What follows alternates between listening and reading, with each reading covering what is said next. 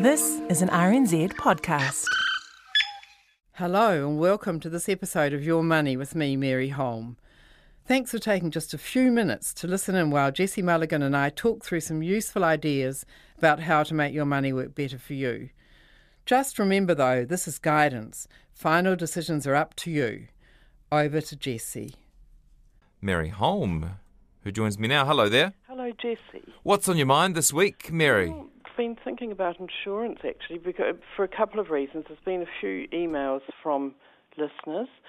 And by the way, um, listener emails don't certainly don't always get answered ever, but sometimes sometimes they sit because there's way too many. Yeah. Sometimes they sit around for quite a few months, and then when there are you know two or three on one topic, I put them together and you and I discuss them. So people shouldn't sort of just give up if they haven't. Yeah, and nor should they email you like, "Dear Mary, my house is on fire. How should I put it out?" Probably not. and I would be saying they should have insurance, which is actually the topic for today. so, uh, the other thing that's happened is the Financial Services Council a little while ago did a survey on insurance, and so uh, through this session, I want to mention a couple of the results from that survey because they're quite interesting and in some cases quite worrying. Yeah. Um, Can I ask you, um, in good faith, Mary, uh, do you find insurance a bit boring? Yeah, I do. And although, as I said in my book that's out there called the one called Rich Enough, just to get a wee plug in, I say at the front of the chapter that talks partly about insurance that it's not actually as boring as you think. Uh, I think I think the feeling that it's boring is partly because you get pages and pages of small print, and and that's often anything but boring where if you find it doesn't actually cover what you hoped it would cover. And I'm very annoyed with the insurance companies about that. It's not okay for them to wriggle out of something on the basis of something that's in sort of eight point type or something. Um, it's really, but but there are a lot of um, there, are quite a few websites that do reviews on what insurance has worked out well for people, and you know which companies are good at it, etc.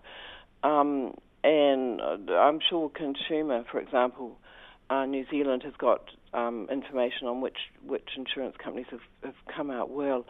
So I, it's not a good idea for people to say, "Oh, I won't bother to insure." Because insurance companies go around and rip everybody off, and it's not worth doing. Because most of the time, you do they do pay up. It's the, it's the ones when they don't that we hear about. Yeah. But personally, I've found them pretty good, uh, surprisingly good at times when I've made claims. Have you? Never, never made a claim, Mary. Really? You Yeah. haven't ever had some other driver when it was 100% their fault drive into you, or no, I've been lucky, I suppose. well, you sure have. Mm. Yes, yes. I've had a, a few little a flood in the house that, and where there was a five hundred dollar deductible for damage to the house and another five hundred dollar deductible for damage to items in the house. But the insurance company came across and said, "We'll only make one deductible." In other words, I had to pay only one lot of five hundred, whereas I thought I would have to pay two, one for the house and one for the furniture. You know. Um, and uh, that was really a pleasant surprise. And and I think that sort of experience is not actually that uncommon for people. Yeah, I guess the other the other thing uh, reason I don't know if this is a boring reason, but uh, it it feels like money that's going just going right, and you're not getting any tangible benefit from it, and it's it's quite hard to pay that money on a regular basis, and you kind of wonder why am I doing this? Absolutely, but but as I think I've said to you before, uh, you if you actually keep paying insurance premiums and you're not making any claims, you're the lucky one, even though you you might feel as though you're being ripped off Yeah, because you're getting nothing for your money. What, one thing you definitely are getting is peace of mind, and you know every time you hear that someone else's roof has been torn off in a tornado, or I mean all sorts of things happen to people. Um, you you know you probably take a little bit of comfort in knowing that you have got insurance covered Yeah. for that.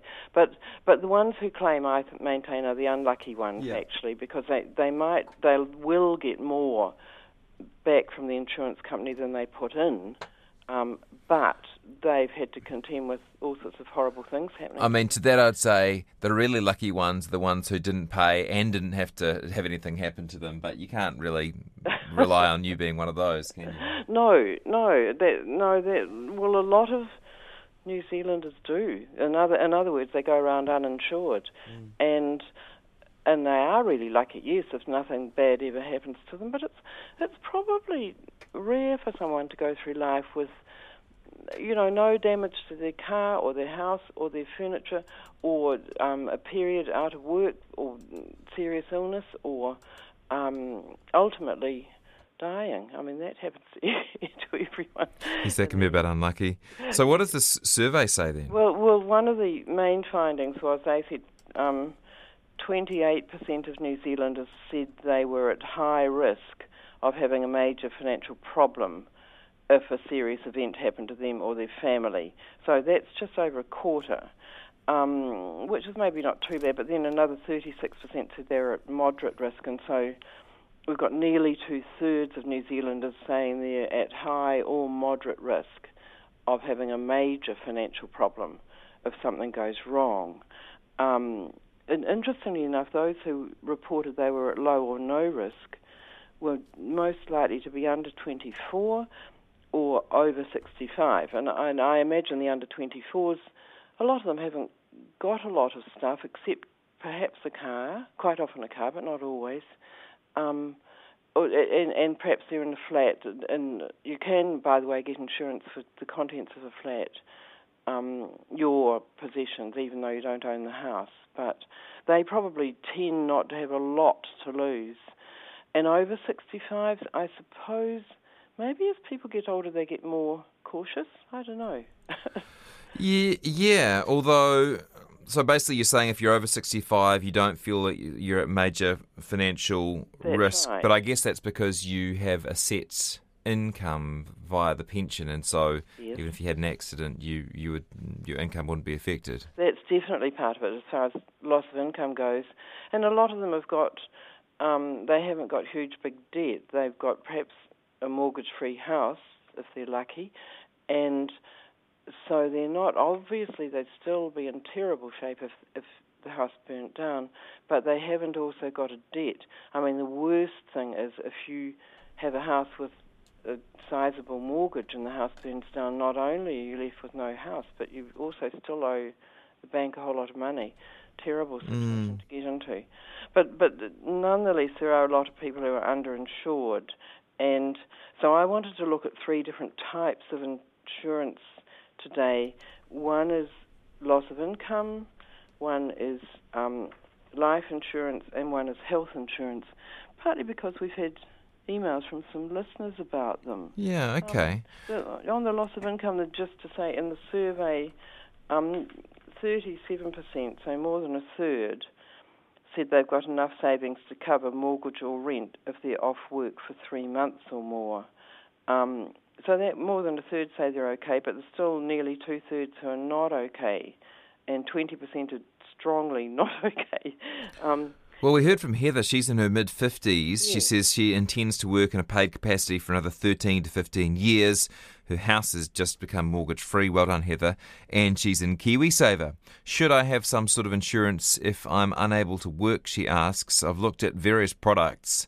They're expensive now and will only get more expensive each year. Is there any type of cover you'd suggest? I um, suggest that I can, can that I consider, for example, cover for a serious illness, or am I better maximising my savings instead? What a good question. Yes, it is. And I would say no, I don't think Heather's better off just maximising her savings because people quite often say that I'm going to self insure, I'll just save a lot of mm. money and cover myself.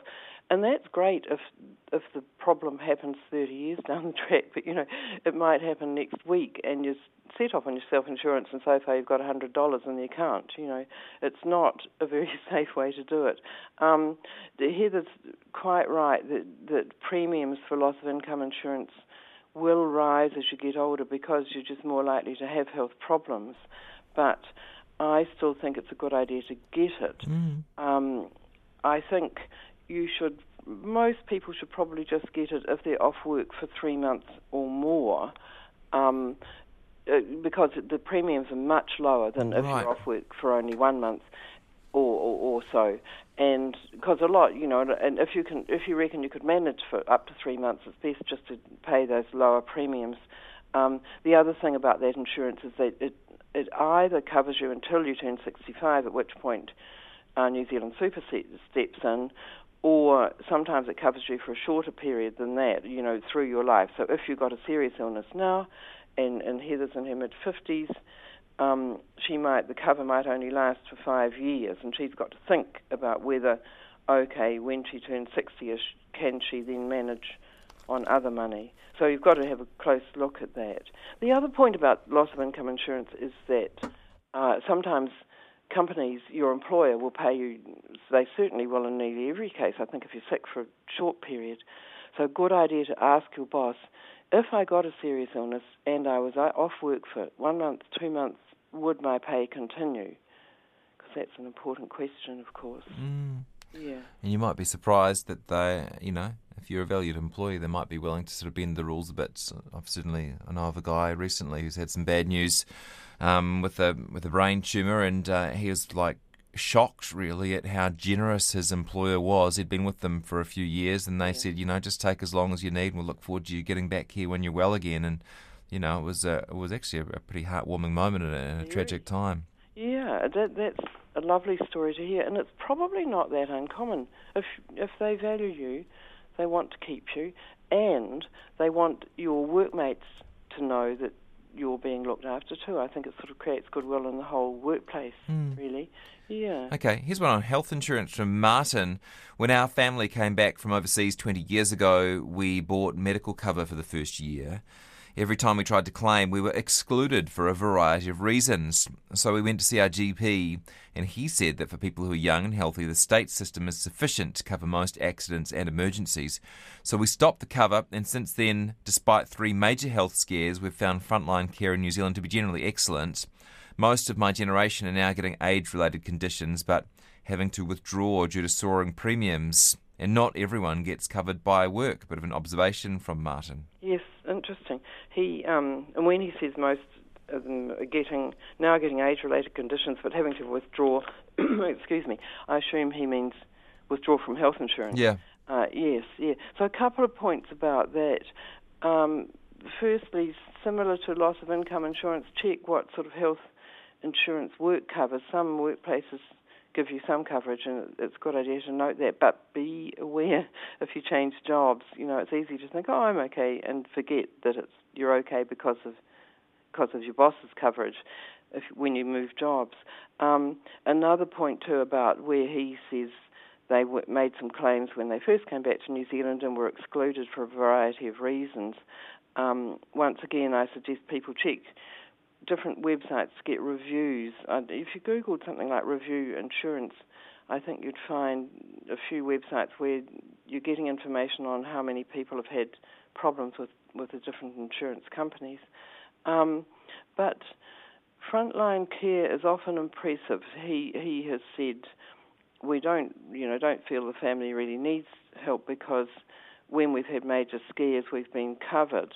Um, and I think in New Zealand it's true. We we don't leave people lying out in the streets um, injured, asking if they've got health insurance, and if not, leaving them there. Yeah. Um, a- and I, so I think you know in emergencies the care is generally regarded as pretty good in New Zealand, and a lot of the top medical specialists work in the public system as well as in the private system, and so it's not as if you're getting inferior care from people. But I but I hear more and more st- stories about people who have got longer term care. They don't always get as fast as they'd like. There's lots in the media about people um, developing problems with cancer who it takes quite a long time for them to get onto treatment, and I, that'd be a terrible situation to be in. Um, and also, if you want non-life threatening um, operations such as hip replacements and knee replacements, you can wait a long, long time. And I've known a few friends who where it's just it makes their life so much better when they get the hip or knee replacement.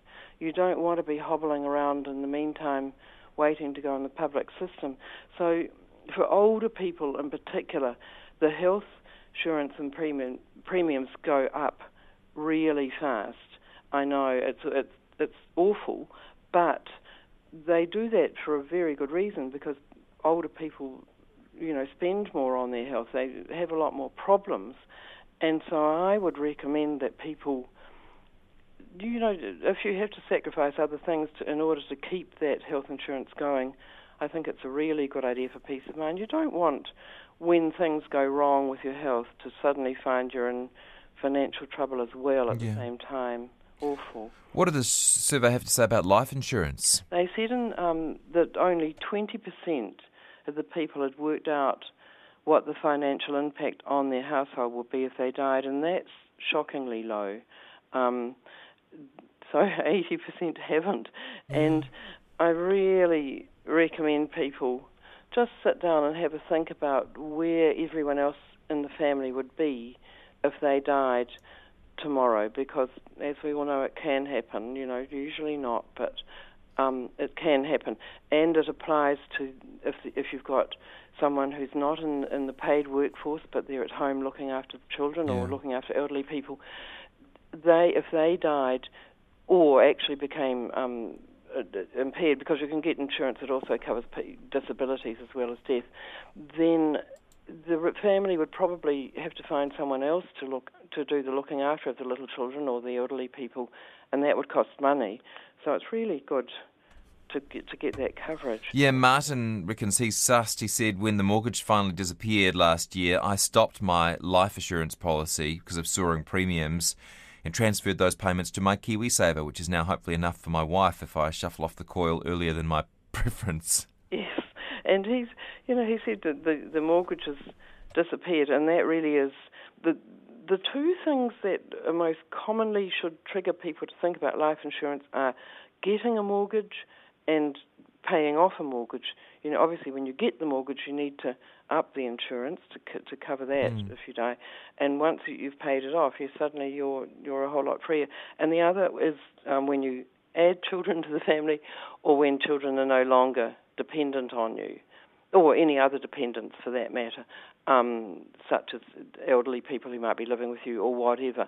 Uh, when you, those are added to the family, you're going to need more insurance, and when they're no longer in the household, you don't. Um, but so so Martin might be okay if he if he's got you know got to the end of the insurance, um, then got to the end of the mortgage. Sorry, then that probably is a time when he can review his situation, and if he's got enough in KiwiSaver to cover his his wife and make her enable her to live comfortably, and there are no other dependents, well, yes, why not stop your insurance at that point? Okay, but Jane says in another email, and by the way, if you've just tuned in, I'm talking to personal finance expert Mary Holm.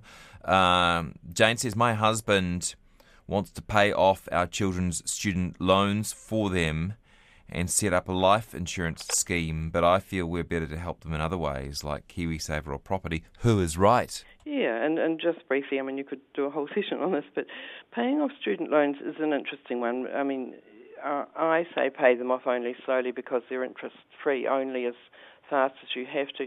Someone tackled me on that recently and said that, Mary, that's not ethical for you to be saying that to people. The, the taxpayers lent them money. And so, look, I'm open to that discussion, and each person's got to decide that for themselves. Um, but but the idea this in this case, the husband's also talking about getting the children life insurance, and I ca he's probably very well motivated. But it's quite possible if they're younger and they don't have children of their own, that they don't need a lot of life insurance. You know, in, in that situation, if they die, terrible though it might be, there might not be anybody who's in financial trouble because they died, and so I would wait until they are in the situation where they've got dependence on them, and instead, I think the the woman's idea, Jane's idea of getting into KiwiSaver or property, is a good one.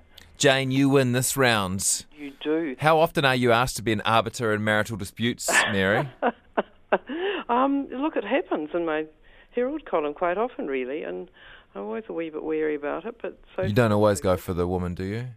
Absolutely not. No, No. don't mean to No. impeach your neutrality there. Yes.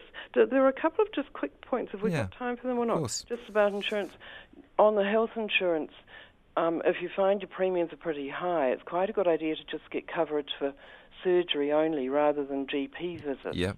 And that, that you'll find your premiums are a lot lower then, and that means you've got cover when big bad things happen. And you can kind of self insure for the GP visits. You know, every time you go, you can say to yourself, Well, I do have to pay for the GP visit now, but I didn't have to pay such high premiums on my insurance. So that's one way to sort of handle the high premiums, especially as you get older. And the other point about life insurance, there was a story in the Herald recently about about a, a guy in his 90s who had cover for only if he died in an accident and he fell and as a consequence of that he ended up in hospital and died you know some weeks later i think from pneumonia and they wouldn't cover it because they said he died not from an accident but from sorry froggy throat but from the pneumonia um, so, and that's the kind of thing that can happen. And with accident insur- accidental death insurance, and in any case, very few people act- actually die from accidents. If you think about the people you know, the vast majority of people don't die from accidents, and that's why accident death insurance is very cheap. And people think, oh, you know, I won't get full life insurance. I'll just get insurance for accidental death. Not a good idea. It's if if you're dead, you're just as dead whether you die from an illness or an accident, and you know the, the the family's got to cover the costs in just the same way. Thank you, Mary. And the other thing that I learnt from you that it's a good tip is um, that if you're prepared to pay the first few hundred dollars or a thousand dollars of your healthcare yourself, you can get a lower premium as well, right? Absolutely, and that applies to to, to uh, insurance of cars, houses, um, property, and all of that. If you sort of best of both ways, isn't it? Yes, it is. If you're prepared to pay the first whatever, then the premiums are a lot lower. And that's where you do self insure. If you've got a bit of money in your rainy day fund that can cover those first few hundred dollars, then your premiums are going to be much lower. It's a good deal, really. Mary Holm, and if you came in late or you would like to look up Mary's thoughts on any other financial topic, you can find her on our website, rnz.co.nz. Head to the podcasts page and you'll find a list of topics. Great to chat with you, Mary. Thanks so much. Bye.